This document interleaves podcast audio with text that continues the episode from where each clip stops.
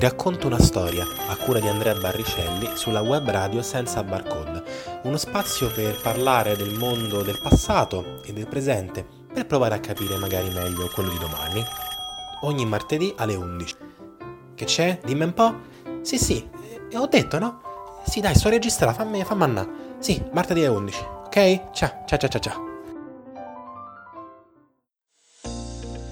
Per 1000 è stato reintrodotto anche per le associazioni culturali e adesso è possibile sostenere senza barcode anche con la firma nella tua dichiarazione dei redditi. Ti basterà indicare il codice fiscale 9 7 8 3 3 4 1 0 5 8 8. In questo modo sosterrai anche Web Radio senza barcode la rassegna letteraria, il laboratorio e tutte le nostre iniziative. Puoi anche iscriverti, trovi tutte le informazioni su www.associazione.senzabarcode.it. Go to fly! Buongiorno a tutti e bentornati al nostro consueto appuntamento settimanale con Ti racconto una storia, ogni martedì sulla web radio senza barcode. Dunque, la scorsa settimana ci siamo occupati di Harry S. Truman, presidente noto principalmente per la tragica decisione di procedere al bombardamento atomico del Giappone. Oggi invece ci occupiamo del suo successore, Dwight David Eisenhower, generale di grande abilità e poi a sua volta possiamo dire primo cittadino degli Stati Uniti d'America. Come ben sapete, in alcuni casi ho ritenuto di non trattare taluni presidenti, perché ritenuti dalla storiografia marginali, quando addirittura non pessimi nelle proprie mansioni. Per quanto riguarda i presidenti del secondo dopoguerra, però, ritengo personalmente che si tratti di personaggi tutti troppo importanti e fin troppo vicini a noi per non occuparcene. Quindi mettetevi pure comodi e partiamo con il viaggio. Dwight David Eisenhower nasce il 14 ottobre 1890 a Denison, Texas, terzo di sette figli di una famiglia di lontane origini tedesche, fortemente religiosa. La madre infatti entrerà a far parte degli studenti biblici, poi meglio noti come testimoni di Geova. Il nostro, che fin da piccolo viene soprannominato Ike, un soprannome che gli rimarrà appiccicato per tutta la vita, frequenta le scuole con profitto e fin da piccolo sviluppa una feroce passione per la lettura, in particolare, manco a dirlo, di libri di storia e di tattica militare. Rischia peraltro, a causa di una brutta infezione alla gamba, di rimanere zoppo ma si riprende, sorprendendo per la verità i medici. Dopo il percorso di istruzione, lavora in un'industria casearia per tre anni. Successivamente, Eisenhower entra nella prestigiosa Accademia Militare di West Point, ma al contrario di quanto si possa pensare per un futuro eroe di guerra e condottiero, il suo percorso come cadetto è tutto fuorché particolarmente brillante. La vita personale in compenso va meglio, dato che nel 1916 si sposa con Mamie Geneva Dowd, con la quale resterà per tutta la vita ed avrà due figli, anche se purtroppo uno morirà di scarlattina ad appena tre anni di età. Allo scoppio della Prima Guerra Mondiale Eisenhower richiede di partire per il fronte, ma non vedrà mai il campo di battaglia, rivelandosi ad ogni modo un eccellente e carismatico addestratore di truppe. Negli anni 20 e 30 Eisenhower fa carriera sotto le armi e serve come ufficiale sotto diversi grandi generali, fra cui Douglas MacArthur e George Marshall, tutti futuri condottieri fondamentali nel secondo conflitto mondiale. Con MacArthur però si sviluppa una reciproca antipatia che durerà per tutta la loro vita, anche se più avanti Eisenhower cercherà di minimizzare il tutto. Il ruolo che cambia la carriera e la vita di Eisenhower è quello di consigliere militare presso il governo delle Filippine, ruolo grazie al quale conosce anche molti personaggi influenti dell'epoca, fra cui Winston Churchill. Alla vigilia dello scoppio del conflitto, Eisenhower ricopre il ruolo di generale di brigata e se da un lato gli vengono riconosciute notevoli abilità organizzative e amministrative, di fatto non ha ancora mai partecipato a una vera operazione di guerra. Dopo l'attacco di Pearl Harbor, Eisenhower ricopre un ruolo ancora organizzativo, per la precisione elaborando i piani di guerra contro la Germania nazista e l'impero giapponese. Ma nel novembre del 1942 viene nominato comandante del corpo di spedizione alleato in Africa, il suo primo vero ruolo sul campo, peraltro contro un comandante nemico molto abile, quale il tedesco Erwin Rommel, anche noto come la volpe del deserto. Inizialmente infatti Eisenhower non brilla particolarmente, ma si fa le ossa a sufficienza nella campagna nordafricana fino a divenire sufficientemente abile anche sul campo. Dopo la capitolazione delle forze nemiche nel continente, il nostro supervisiona l'invasione della Sicilia e dell'Italia, la prima vera spallata alle forze dell'asse. L'operazione cui lega per sempre il suo nome, tuttavia, arriva nel 1944, quando Roosevelt, peraltro un po' a sorpresa, sceglie proprio Eisenhower e non Marshall, dato per favorito, quale comandante supremo delle forze alleate in Europa e in particolare quale comandante della mastodontica Operazione Overlord, vale a dire lo sbarco in Normandia. Benché ad un prezzo molto molto elevato, lo sbarco, l'operazione ha successo e consente agli alleati di aprire un secondo fronte contro il nemico dopo quello già inaugurato a Oriente. Eisenhower continua a condurre validamente le truppe fino alla definitiva resa della Germania, anche se non arriva a Berlino prima delle truppe sovietiche. Quanto al Pacifico, come sappiamo, il nostro si schiera contro la decisione di usare le armi atomiche sul Giappone, ritenendo il paese del sollevante ormai sconfitto e semplicemente desideroso di una pace non troppo umiliante. Immersi nello splendido Parco delle Mimose, in via Vittorio Montiglio 68, a Roma, in zona Pineta Sacchetti, domenica 27 giugno. Per tutta la giornata, senza barcode, offre attività culturali e ricreative si comincia alle 10 con il fantastico gioco di ruolo Exodus. Guidati da Giulio Davi daremo vita al nostro personaggio e fino alle 16 sarà possibile giocare una fantastica avventura. Poi si parla di libri con gli autori della collana Senza Barcode edita da CTL. Maria Foffo, Andrea Barricelli e Laura Mancini presentano le loro opere alle 19 Sheila Bobba presenta Bloggami 2020, il libro dei racconti finalisti e vincitori del concorso letterario con letture di alcuni dei partecipanti. Per tutta la giornata sarà possibile iscriversi ai concorsi Bloggami e Arte e Libertà 2021. Una domenica di sole, natura, aria fresca, cultura e attività in perfetto stile senza barcode. Per informazioni www.associazione.senzabarcode.it o info chiocciola senza barcode.it. Go to fly!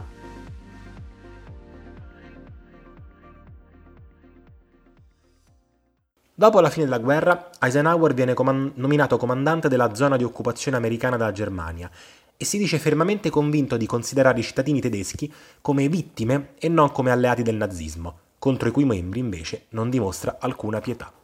Si prodiga anche per il reinserimento dei veterani nella vita civile americana.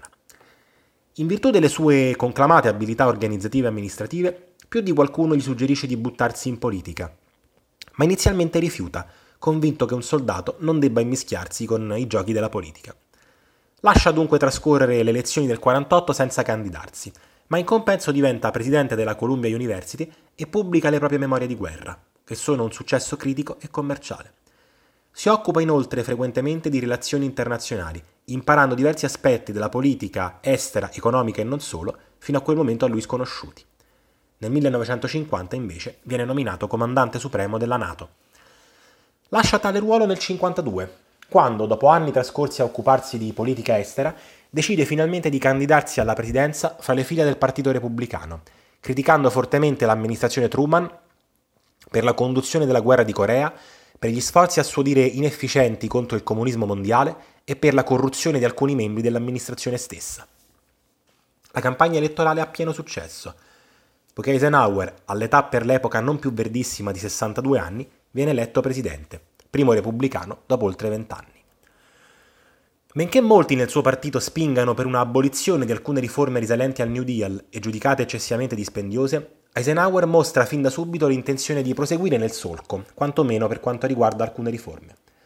Mantiene infatti in vigore i programmi di sicurezza sociale e welfare, di cui estende i benefici ad oltre 10 milioni di americani, implementa l'integrazione razziale nelle forze armate e nella pubblica amministrazione, già avviata da Truman, ma a suo dire troppo lenta, dà grande impulso alla costruzione di infrastrutture, in particolare autostrade. In politica estera Eisenhower porta a compimento la guerra di Corea con un accordo che stabilisce il confine fra i due paesi lungo il 38 parallelo. E se in precedenza era stato un convinto fautore della corsa agli armamenti, alla morte di Stalin nel 1953 pronuncia un celebre discorso nel quale tende una mano all'Unione Sovietica, cercando di porre un freno quantomeno alla corsa degli armamenti nucleari.